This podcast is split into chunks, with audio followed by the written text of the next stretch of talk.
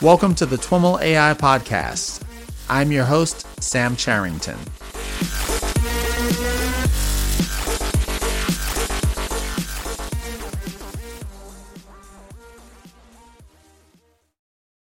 All right, everyone. I am on the line with Clare Gollnick. Clare is CTO at Terbium Labs. Clare, welcome to This Week in Machine Learning and AI. Uh, thank you. I'm happy to be here. So you um, you've got a background in neuroscience and biomedical engineering, uh, but you've ended up spending a lot of your time working in data science and machine learning. Can you tell us a little bit about your path?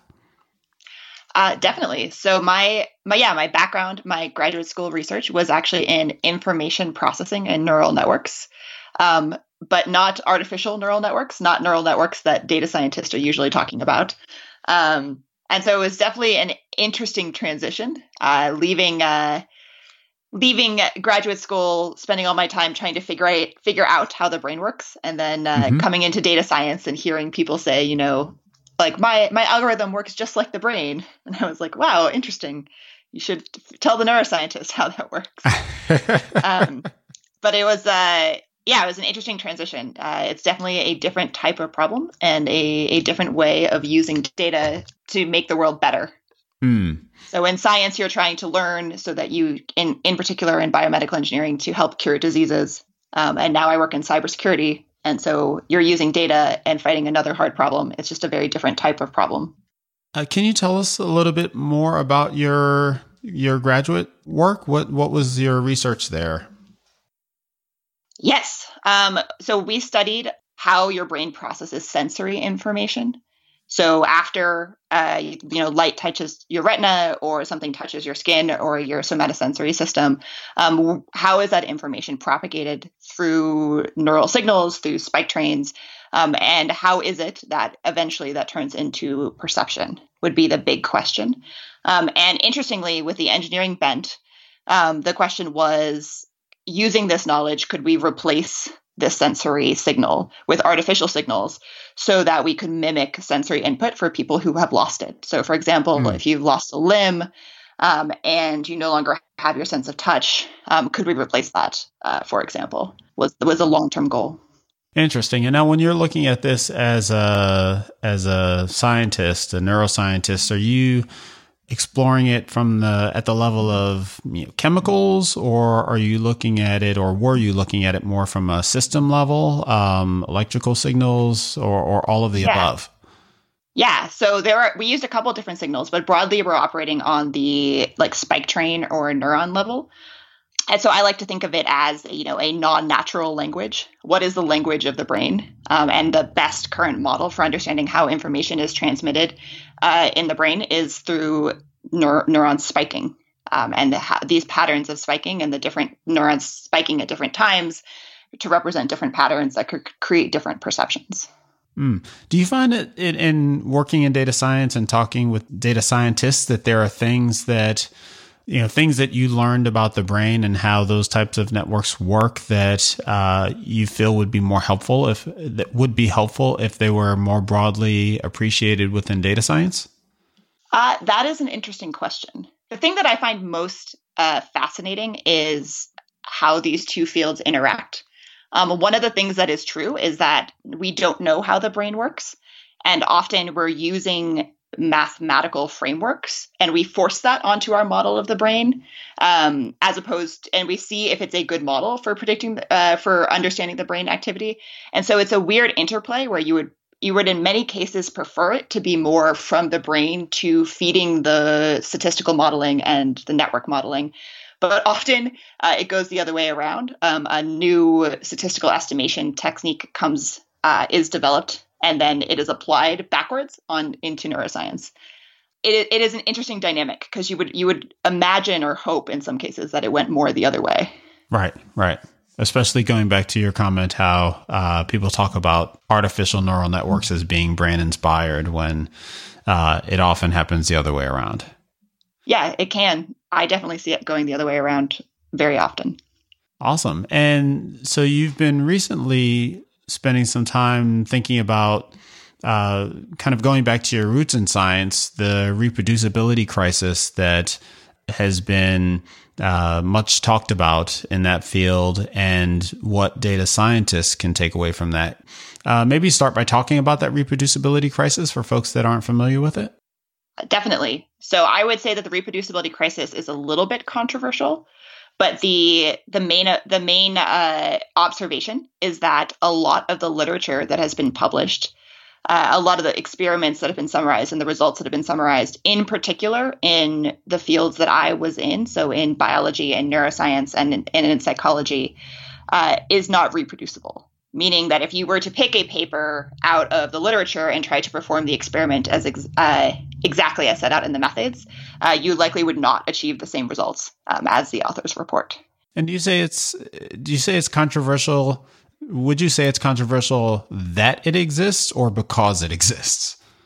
uh, I think it is controversial because it implies that uh, the methods that scientists are using are not actually objective or uh, perfect. And a lot of scientists work very hard, and their work is very close to their identity.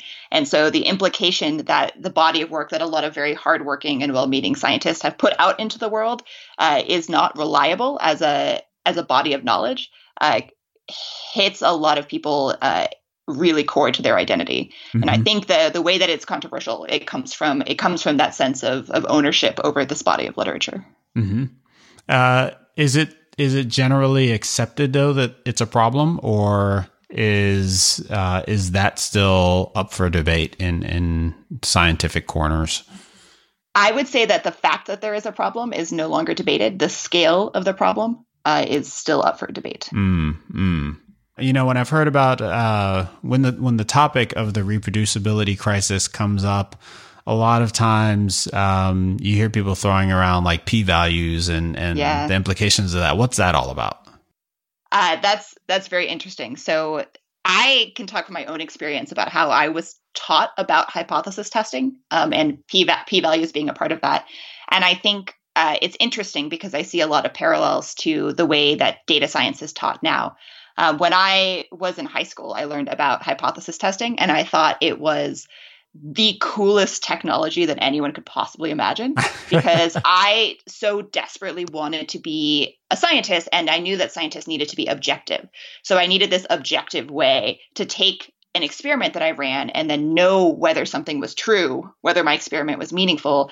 And the hypothesis testing was just so compelling as a tool because it basically allowed me to just take this data and run it through an algorithm and then have an answer.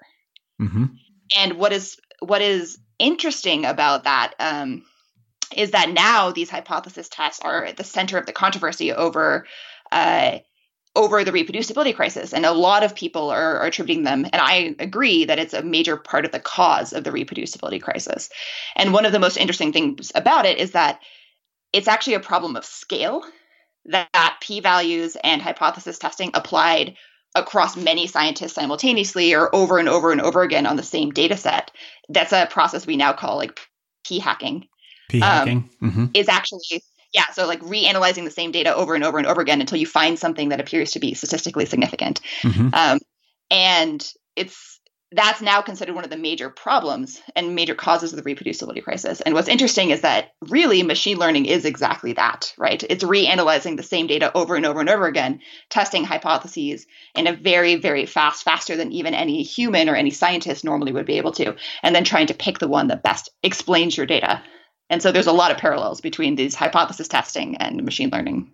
So, with that in mind, how should it impact the way we approach data science? That is an excellent question. So, one of the things that um, is true about how machine learning is taught is you're always taught to cross validate, which means that you you hypothesis generate on a training set of data. You you run all those models, and then you test that data once. Um, and that it's interesting is that testing testing this model once on a new set of data is a lot like making a very specific prediction and then running that experiment, which is what the scientific method is and its best formulation. Make a very specific uh, prediction that is unlikely to occur um, unless your hypothesis is true, and then run the experiment and see if that actually happened. And so, in a lot of ways, cross validation is uh, taught and is is meant to, to, solve the problem of machine learning being essentially p hacking. Hmm. Um. And what's interesting is when you think about it that way, you realize that a person, a data scientist uh, who is well meaning and trying to make a model really, really work, could essentially start p hacking their data by repeating this training and testing, training and testing, training and testing over and over and over again. Um, sometimes people call this, you know, uh, overfitting on your test set, mm-hmm. but it's also just another formulation of p hacking. Right, right. Interesting. I guess yeah. What, what's kind of throwing me for about that description is that it's also i think called data science right that's what people are fundamentally yeah. doing is yeah. uh, trying to manipulate you know models and model parameters you know through a, a, a, an iterative loop to try to come up with something that works yeah so what's really fascinating is so I became very frustrated with this when I started researching uh, the reproducibility crisis was the thing that I that got me interested, but it led me into this sort of academic deep dive into wait why, but why, but why, and I ended up eventually studying uh, the philosophy of data and why is it that we believe that we can learn from data at all. Uh, and what I what I learned is that there's a couple important assumptions that you're making implicitly when you think that you can learn things from data. One of the most important ones is that if you think about it, uh, 100% of the data that we have ever collected is about the past. Right. We don't have data about the future. Right. But most of the time, we're trying to learn something about the future. Right. We're trying to make predictions about the future. You're assuming and, some kind of predictive value or dependence.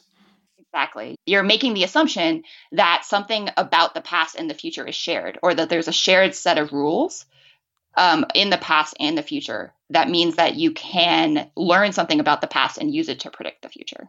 Mm-hmm. Uh, and one of the things that's interesting is that uh, if you think, what is the counterfactual to that? What is the opposite of having rules? Uh, potentially, things just happen due to chance, right? Perhaps things that happened in the past just happened and there wasn't a rule. So mm-hmm. when you choose to use data to try to make predictions about the future, you're implicitly saying, I believe the system that I am studying is determined by a set of rules, and I'm just trying to figure out what those rules are. And what's really cool about or what's really interesting is if you think about the ways in machine the ways and the problems in which machine learning have been has been the most successful, they're all in the types of problems that are extremely rule based or more more often where humans determined the rules. Uh, for example, uh, the first example is chess, right? The very first example of automated intelligence. Mm-hmm. Chess is a entirely rule based game that they're playing, and one of the great parts about it is that about making this a tractable problem and making p hacking not a problem is that you know the game you're playing, you know the rules, and if you someone tried to tell you, you know, oh, I'm going to move my pawn and I'm going to move it, you know, seven spaces diagonally to the to the right, you'd say, oh no, that just breaks the rules. You can't do that. Um, and because it's rule based and tractable like that, it's actually um, machine learning ends up being an, an automated intelligence ends up being a much more powerful tool in this type of problem than one in which the rules are not known to exist. Uh, so, what's an example of a system where the rules aren't known or known to exist, and uh, you know, machine learning doesn't work as well? Uh, that's an excellent question. So I have a couple, but one of my my favorites to talk about is actually talking about moving a problem along a spectrum between being very rule based and not rule based. Um, it's not quite machine learning, but it certainly is uh, predictive, and that is predicting elections. Okay. Elections in the U.S. are rule based, or they have been historically, uh, which means you know one person, one vote.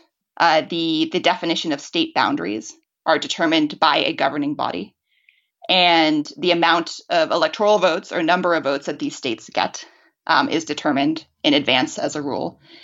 And at the end of the day, what you end up predicting or measuring and predicting is just a few parameters basically, who will vote and who they'll vote for. Um, and that makes it a very tractable uh, problem for predictive type analytics, mm-hmm. whether it's machine learning or you know your Bayesian approaches or however you want to go about it. Um, an interesting thought experiment is to say, well, what hap- what would happen? How would we predict elections if those rules didn't apply? For example, if you didn't know how many votes each person got and you had to infer that as well, or if you didn't know what the state boundaries were and you had to use data to try to guess based on previous elections that you've seen as outcomes what the state boundaries were, hmm. how much harder would this problem be? Or worse, if you're not in a functioning democracy where rules matter and the rule and votes can just be deleted and removed or added or stuffed arbitrarily, randomly, then what use is your predictive technology? What use is data at figuring out what the next outcome would be? And so, what does it tell you to to explore? You know, these alternate scenarios where the rules don't apply. Uh, so my favorite use case, like practical use case of this philosophy and this understanding is to think about what framing the problem means. So you'll often hear people say, oh, it's all about how you frame the problem. Mm-hmm. Often, if you ask them, well, what does that mean? How do you frame the problem? It's hard to articulate what that is.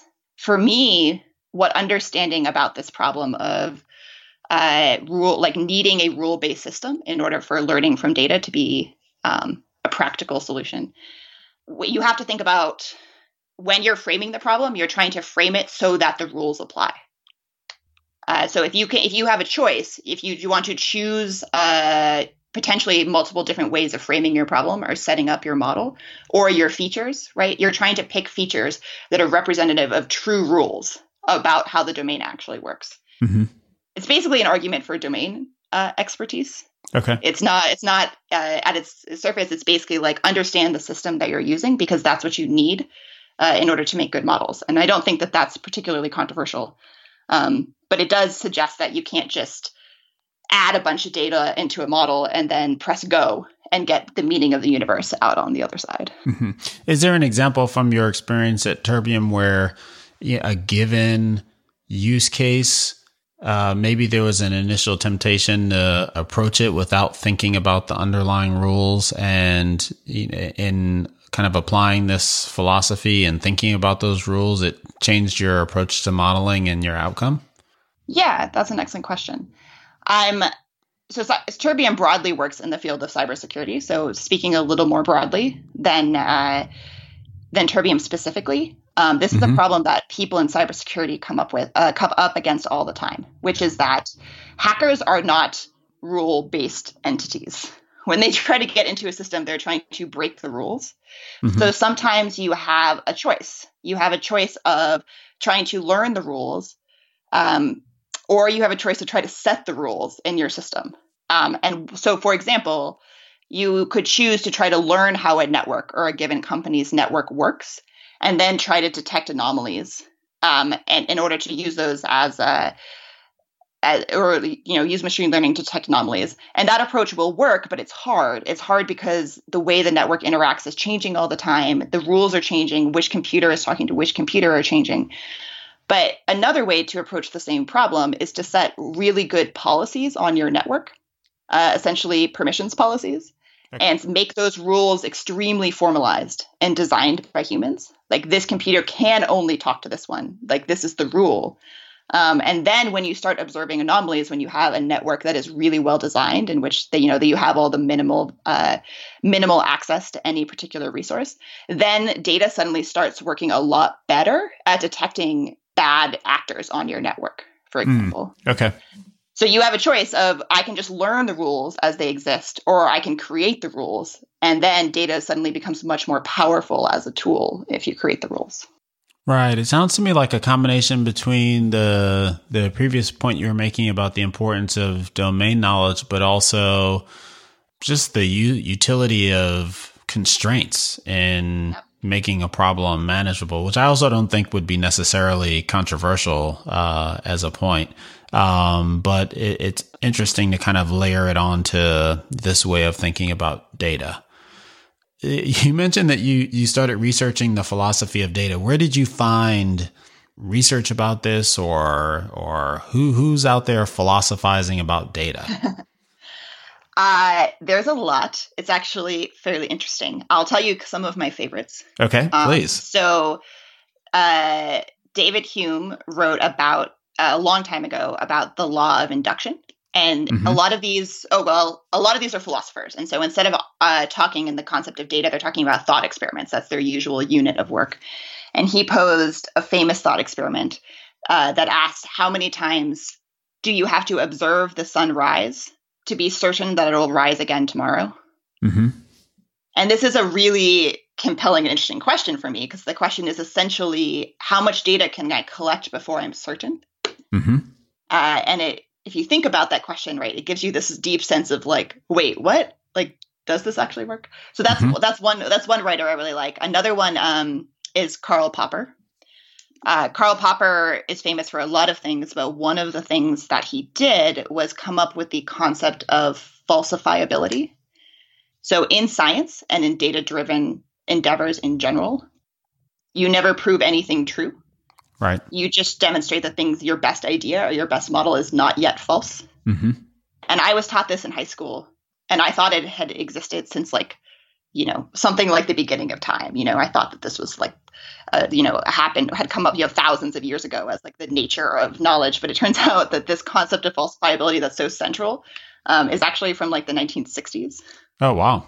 Uh, it's a it's much newer than you would Than you would think, you could right. have imagined than you would think yeah and that just gave me this feeling that like so many of the techniques that we've been using and the way we've been thinking about data and this entire endeavor to learn about our world using like this systematic uh, collection of data is like very new in the world of like philosophy and how you how you learn from data. Um, so it was it was very fascinating. So those are two those are two of my uh, favorites. But i've uh, i'm always looking for more Yeah, it's interesting. Um, I mean, Hume obviously I associate with philosophy, but never uh, would have connected that question to to one of data uh, explicitly. Although it's obvious now that you say it. Uh, if anyone else uh, who's listening to this knows of some others, definitely send them my way. It's it's super interesting. Uh, so reproducibility crisis um, kind of led you to thinking more broadly about data and some of the maybe some of the you know implicit and explicit assumptions we make about data. You know, you know one of the, the the the thoughts that i had when you were describing this uh you know the inherent uh belief in in you know that there are rules that govern our data is it kind of brings me back to the whole Bayesian versus frequentist thing. Like the implication is almost that, you know, there's no such thing as a non Bayesian. Well, yes. I, I the way I like to think of it is that Bayesian I think Bayesian statistics as an approach is much stronger than frequentist statistics, Mm-hmm. but it doesn't actually solve the problem. Uh, because in order to make a prior, in order to frame it, you're still making a lot of assumptions about what matters in the problem. So what's fun to do as a thought experiment, it, I think one again, Bayesian is just a much more powerful technique, but it still requires you to make this like initial guess on Mhm. how on how the world works, and uh, that's again that rule based thing. Like you have to Right. assume that there are rules. So it's it's interesting. Right. Yeah. Um, and so did you, you know, to, to kind of come back to the, the implication for data scientists about this, uh, reproducibility crisis, like, do you have, you know, when you talk about this, is there, uh, is there like a prescriptive list at the end that you, you know, do A, B, and C and, and you'll be clear, you'll avoid the, the fate of these poor, you know, these poor irreproducible scientists? Or is it not that clean? Well, so what I what I say is data is not magic and you just have to be okay with that at a certain extent. You have to think about data and inference as a some of the tools in your toolkit that you can use to approach a problem, but not necessarily always the answer. Mm-hmm. Uh, the second thing that I say is um, this is for for people who are in the position of making strategic investment in data products. So, for example, VCs or even managers, and you're trying to understand uh, which of these solutions that someone has put in front of me is most likely to actually generalize and actually work when put out into you know either as a company or as a new model for your your software or your platform or whatever it is and when at that moment when you have to make a choice um, a really important question to ask is how did you make this model like what was it that made it work and a warning flag for me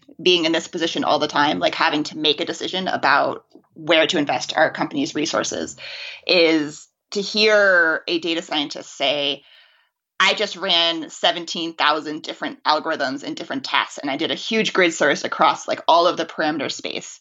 And I found the one that performed the best. Mm-hmm. Because to me, that sounds like p hacking.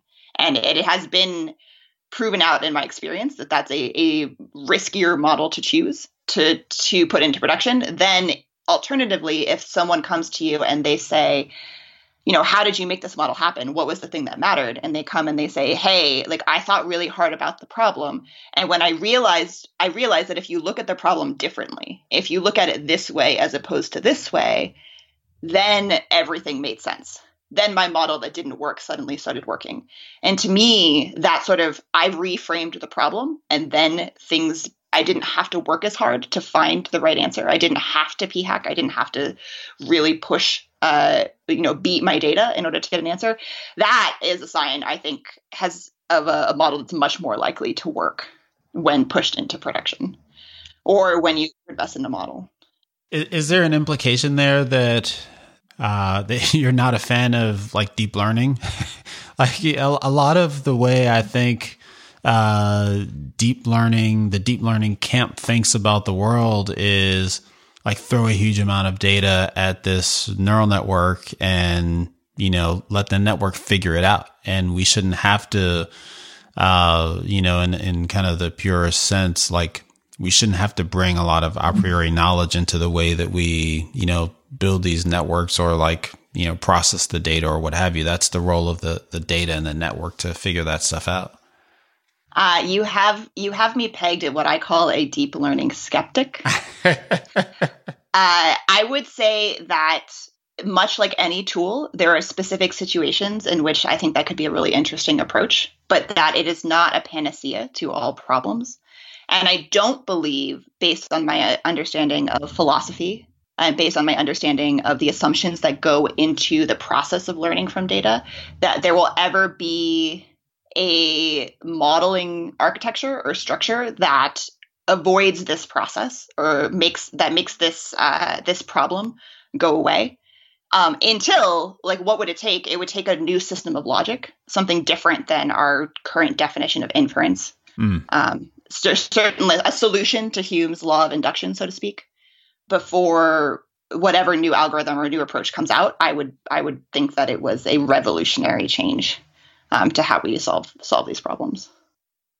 I know it strikes me that that you're also saying something about you know the role of optimization like you can you know your example with like you know grid searching your your model to death so to speak like is this kind of philosophy does it undergird a belief that you know, that there's some inflection point where your 90% model that's based on fundamental principles, you know, is, you know, way better than your 95%, you know, performing model that is kind of brute forced, um, when you, you know, try to actually put it into production?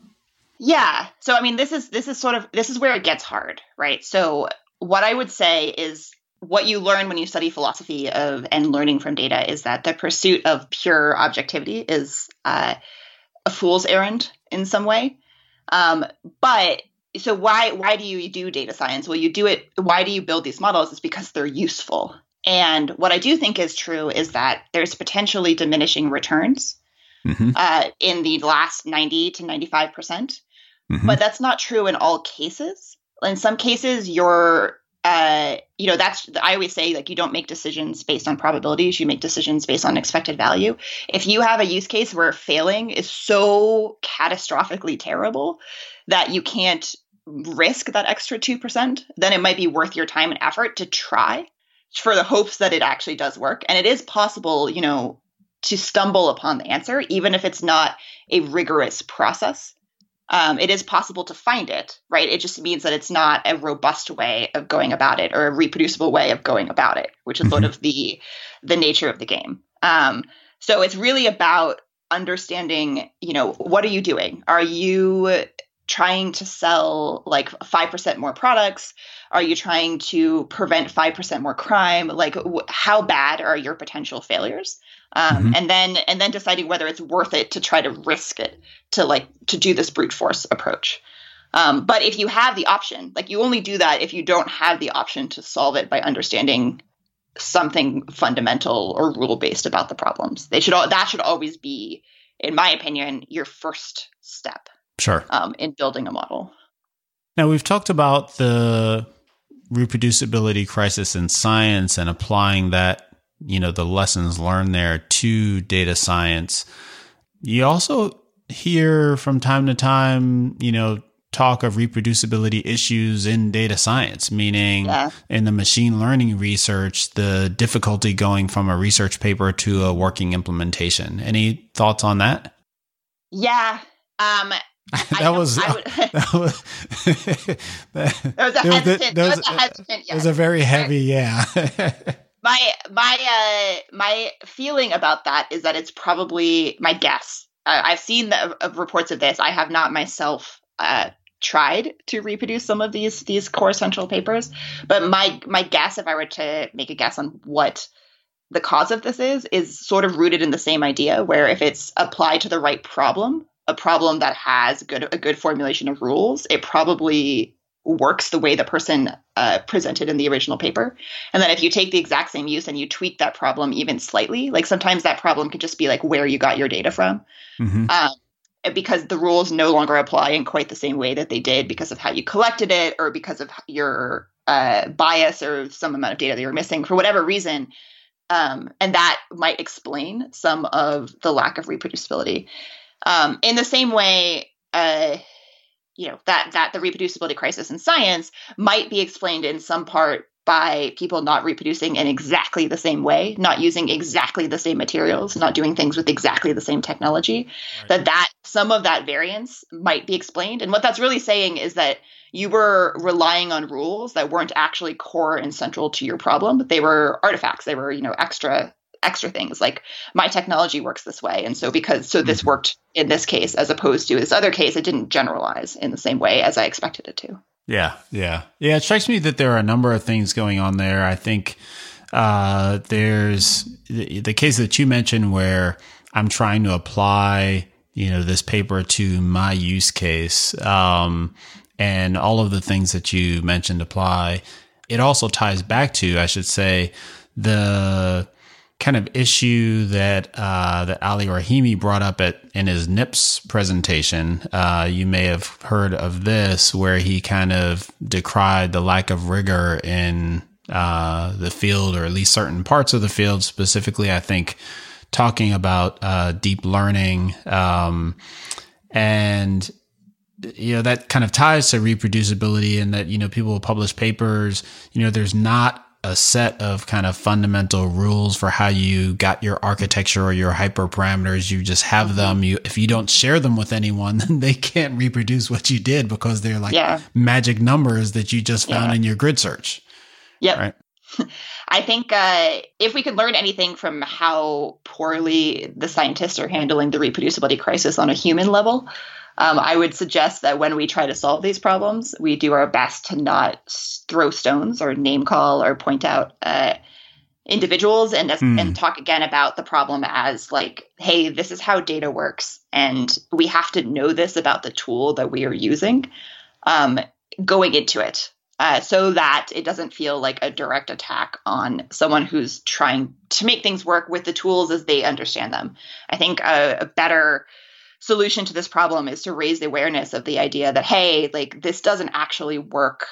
We all want it to work you know have data magic formula and then we know things but it doesn't and it's actually harder than that and we all have to be okay with that when mm-hmm. we when we approach it. Awesome.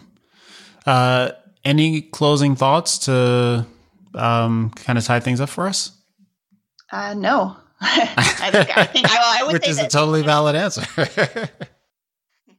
yeah, I guess I guess I do have one closing thought is that uh, another really great thought experiment to look into is the uh, infinite monkeys uh, theorem or infinite uh, monkeys thought experiment. It's a really good uh, demonstration of of what happens when you scale up inference. And explain that.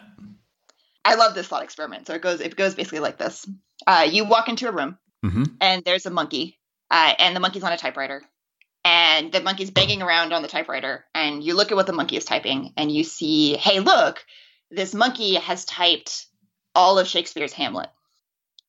and you think, oh my gosh, like this is so crazy.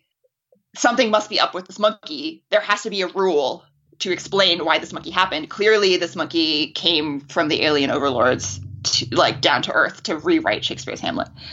Um, so you're very surprised by this, and then, but then someone tells you, "Hey, if you had gone over to that room over on your left or the one over on your right, you would have seen another monkey." And in fact, there's not only one monkey, but there's actually millions of monkeys or billions of monkeys, and they've been typing on these typewriters.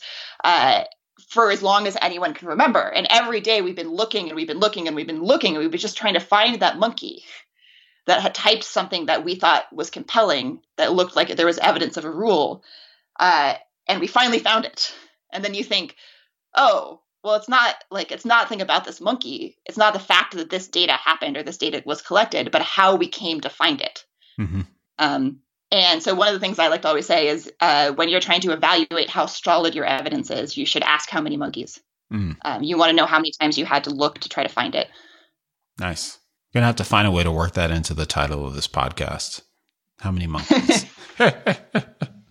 awesome. Well, Clare, you've definitely given us a lot to think about. Uh, thank you for taking the time to chat with me. Thank you. It's been great. All right, everyone, that's our show for today. For more information on Clare or any of the topics covered in this episode, you'll find the show notes online at twimlai.com. If you're new to the pod and like what you hear, or you're a veteran listener and haven't already done so, head on over to your podcast app of choice and leave us your most gracious rating and review. It helps new listeners find us, which certainly helps us grow. Thanks so much for listening, and catch you next time.